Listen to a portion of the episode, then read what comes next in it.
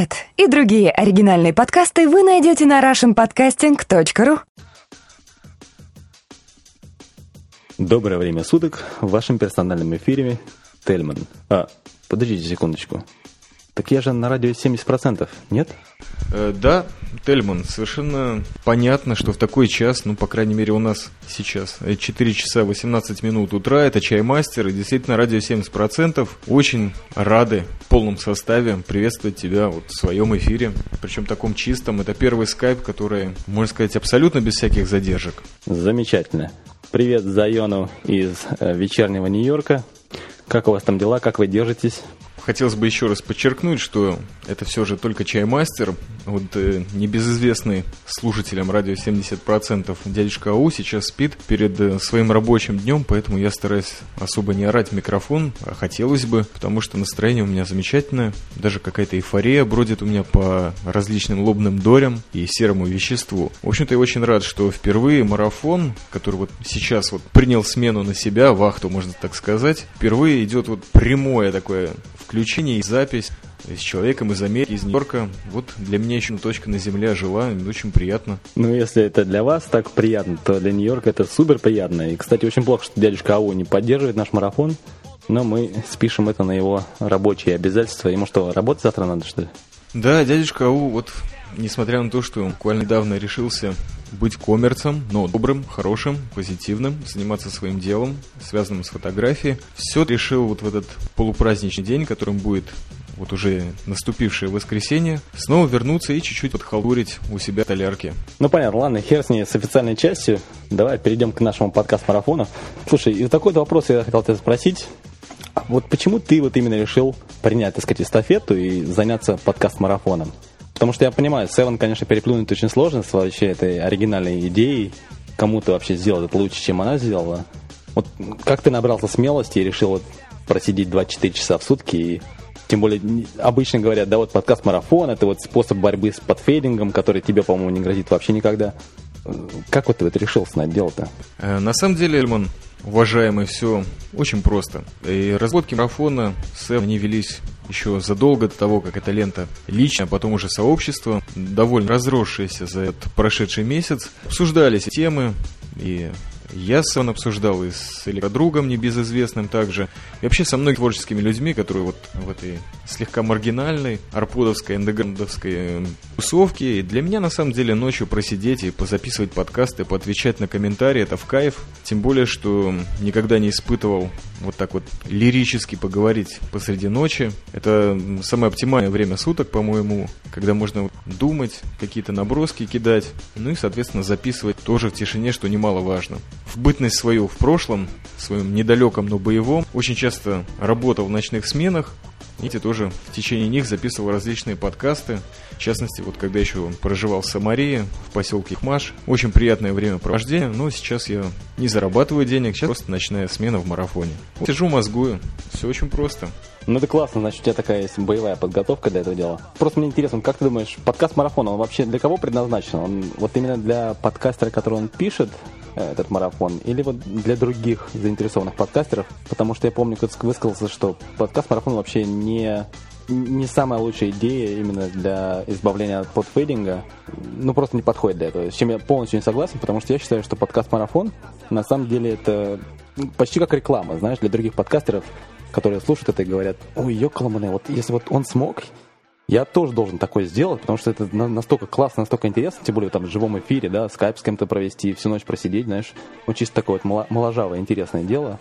Для кого ты думаешь, что вот важнее, для самого подкастера или для того, кто его слушает?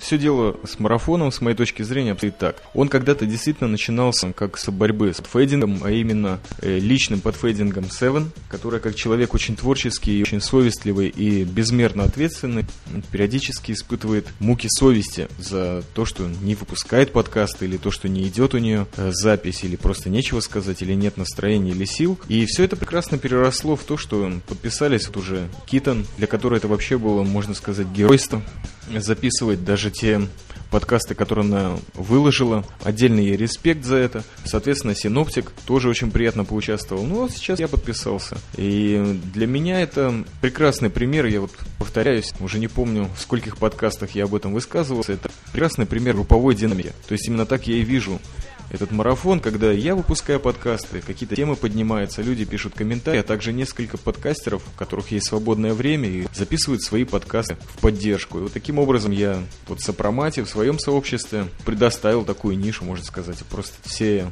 близкостоящие, дорогие сердцу ребята, вот они там выпускали сопровождающие вот эти подкасты-спутники. Приятная активность, которая, конечно же, нас пробрасывает вот в тот формат, который по последней информации столь любим тобою. Это такое разговорное радио, которое 24 часа продолжается. Ну, как программы выходят. Это действительно оправдывает, в частности, и лейбл, под которым я, чаймастер, выписываюсь, то есть радио 70%. Полностью с тобой согласен, потому что вот когда, как ты сказал, Севен немножко притормозила выпуск, например, подкаста еще одно открытие Франции, которое для меня было вообще первым открытием Франции. Причем я как раз недавно побывал в той стране, и замечательная вообще э, местность. И я долго-долго ждал, ну когда же следующий подкаст, когда, когда же следующий подкаст выйдет. И теперь понимаю, что она имеет в виду. Какой еще хотел вопрос сказать? Ну, не знаю, по подкастингу, по-моему, надо уже закрыть эту тему, уже сколько можно не говорить. Давай поговорим немножко о таких вот культурных разнообразиях. Не хочу сказать, что культурных разнообразиях между там Израилем, Россией или Америкой. Мне просто интересно вот самому, э, общаясь с местными друзьями, с местными ребятами, которые я знаю, и вот из разговоров, то, что я слышу, вы там, ребята, делаете, заметил такую тенденцию небольшую. Вот, например, когда говорят здесь, да, вот в субботу вечером там или в пятницу, или когда там э, пойти выйти с друзьями, погулять. И что это означает для разных местностей, для разных культур? Например, вот здесь, когда говоришь, ну, пойдем чуть выйдем, там, погуляем в пятницу вечером. Это обычно означает, ну, пойти в ресторан, да, там, пойти в дискотеку, в худшем случае пойти в кино. Вы, я слышал, ребята, когда вот хотите пойти гулять, вы там идете в пустыню гулять куда-нибудь, да, там, или там посидеть какая-то там пьянка с костром, что-то такое дело.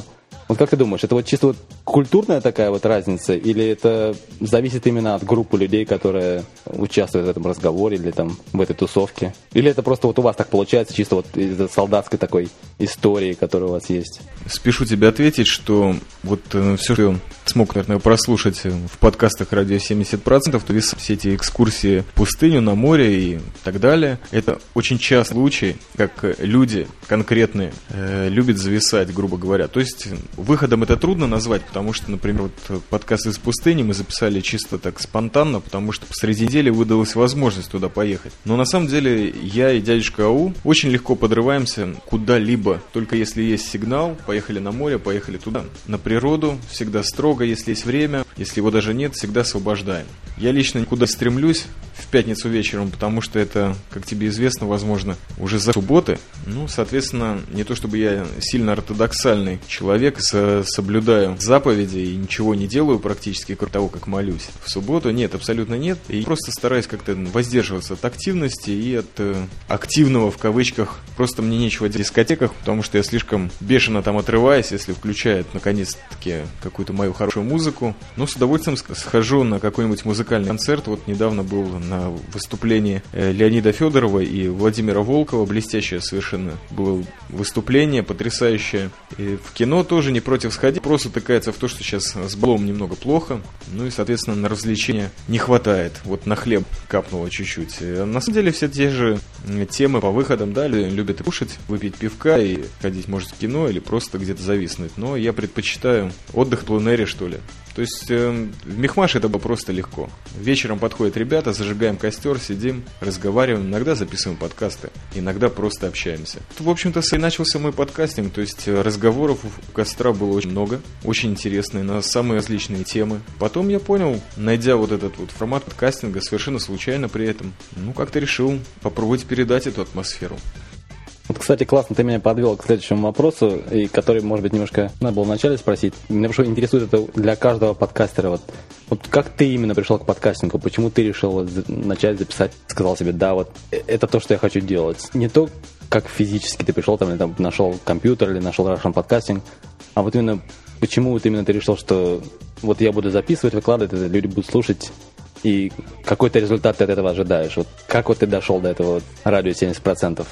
Окей, есть этому две причины, связаны они Должна быть какая-то очень интересная история, я просто очень хочу ее услышать.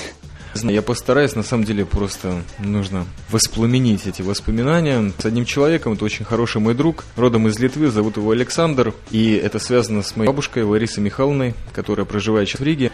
С нее-то, в общем-то, начались первые позывы. Я решил купить диктофон, потому что меня поразил объем 16 мегабайт, а файлы были очень легкие. Я решил купить, потому что бабушку очень хотелось записать. У нее огромное количество историй, очень интересных. Она прожила абсолютно потрясающие необыкновенные годы. У человека опыт советов, поговорок, сказок, воспоминаний хочется зафиксировать. Вот я решил подписаться на диктофонку и даже в первый раз что-то там такое записал, выложил это даже в подкастах Генриха потом. На второй-то у меня получилась такая тема, я взял с собой диктофон уже с полной такой отдачей записать бабушку по полному, так сказать, объему памяти. И вот здесь, так сказать, появляется на нашем фоне мой товарищ Александр, который приехал в Литву совершенно параллельно мне, это было осень осенью, если я не ошибаюсь. Он приехал житься. И, соответственно, с документами это было связано. То есть в Литве нету посольства Израиля. Он приехал в Ригу. И как-то мы скооперировались, соответственно. И он мне предложил, давай пойдем в Литву. Я говорю, а зачем? Я тут с бабушкой, я тут втыкаю. Еще мне было очень тяжело, потому что я просматривал там кинофестиваль местный, Балтийская жемчужина. Очень страшные фильмы смотрел, там, итальянских неореалистов. Они меня просто жуткий депресняк погрузили. Я вот, в концов, решил сраться в Литву. И там впервые воспользовался пользовался именно диктофоном в записи. Вот просто, ребята, сидим в кафе где-то или просто гуляем и записываем всякую муру. Вот это меня подтолкнуло на то, что как бы они спрашивают, а что ты записываешь? Я говорю, вот давайте типа как радио записывать. Совершенно при этом не зная ничего о подкасте. А буквально через 4 месяца, когда Саша уже такой жених, знатный муж, можно сказать, официальный. Вернулся в Иерусалим, мы поехали в какой-то отдел сотовой связи, где просто сидели два часа, убивали время, потому что стояли в очереди. Ждали там какое-то техническое обеспечение, и в мои руки упал журнальчик ну, со всякой вот этой чушью рекламы. Там новый мобильный Nokia, там все то. И вот его очень усиленно летал Саша, который любитель различных гаджетов и обновок сотовой связи. Мне уже было нечего делать, я уже выпил все кофе, которое я смог себя запихнуть, и решил тоже стать журналик. И вдруг я порвусь на такую тему, как написано подкастинг, причем написано на иврите. И рассказывается, что вот можно записывать mp3, эм файлы, выкладывать их на определенных порталах, iPod, бродкастинг, все дела. И была ссылка на, кстати, американский сайт под to mob, если я не ошибаюсь, он назывался. Я вот пришел домой, решил засмотреть, что такое, заценить. И что-то мне так не понравился этот сайт. На самом деле, с точки зрения вот Тут я уже как график говорю, глупый какой-то совершенно. Знаешь, никакой иерархии, все налеплено, какие-то ссылки, которые на ссылки, пересылки, гиперссылки, все это меня замутило. Я думаю, дай в Рэмблере что-нибудь поищу. И так вышел на вот этот клип, как записывать кастинг, а потом просто зашел на терминал и потусовался там в течение месяца, как бы послушал касты, что как записывать. Все, скачал в Audacity и вперед. Решил попробовать себя с пылу с жару. Ну, слушай, изумительная, интересная история. Но такой вопрос. Я не понял. Бабушка истории. А где подкасты бабушки? А, подкасты бабушки, во-первых, выходили в различных форматах. Несколько из них есть э, во втором моем, даже не знаю, как его назвать, не дочер, не сыновей, скорее братский такой подкаст «23 метра Генриха». В одном из первых подкастов, по-моему, четвертый лет, выложены первые вот те самые первые оригинальные файлы, которые я с бабушкой записал на Рижском взморье. И потом тоже, вот через год я выложил тоже парочку файлов, добавил «Мир доброты», потому что бабуля очень серьезные темы по здоровью мне пробивала. Так вот кусочками выкладывал. Соответственно, мне бабушку не очень хотелось напрягать. Если хочешь ее послушать, то в 23 метрах Генриха. Потом могу ссылки переслать, если что. Обязательно послушаю историю, что пропустил. Такую тему ты, по-моему, прокинул, что... Я так понял, ты графическим дизайном либо фотографией, да? Я просто смотрю на, на, на все дизайны, дизайны твоих э, э, всех фоток, и всех э, вообще всех плакатов, которые ты выпускаешь. Видно, что человек профессионально этим занимается.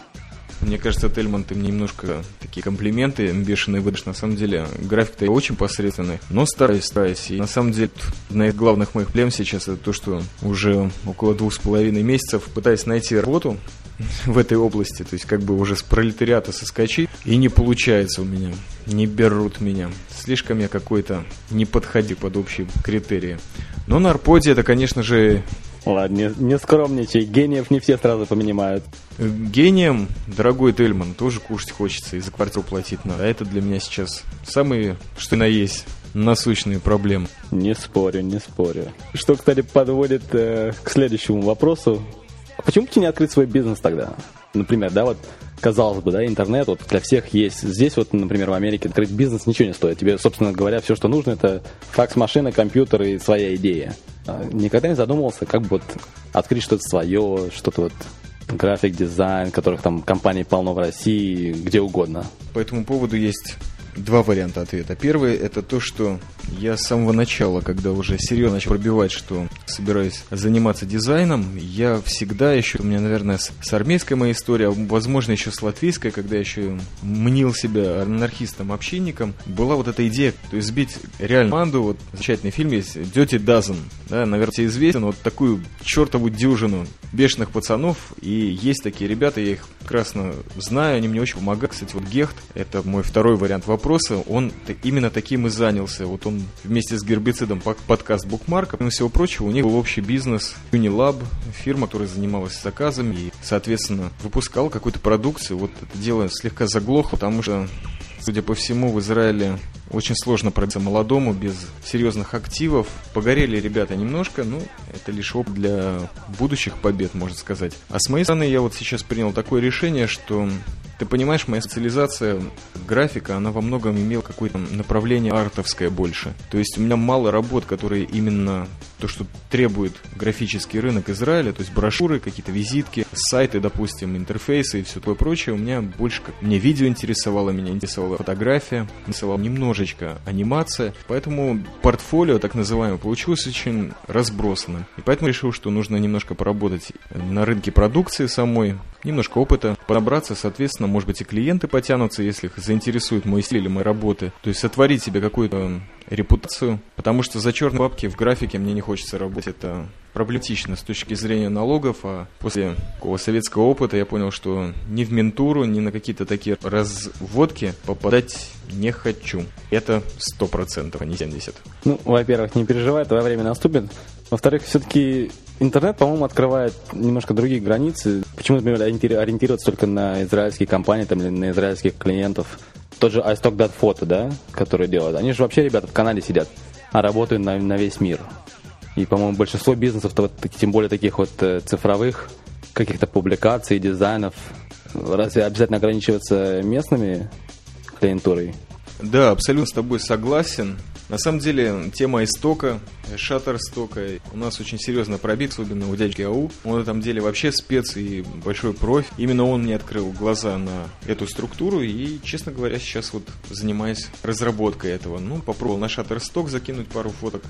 Там серьезные такие условия, то есть нужно 10 фотографий подать, 7 из них должно пройти отбор. У меня прошло 5, соответственно, меня попросили подождать еще месяц. Ну, опять пришло приглашение, но я сейчас занимаюсь сбором армейского рюкзака.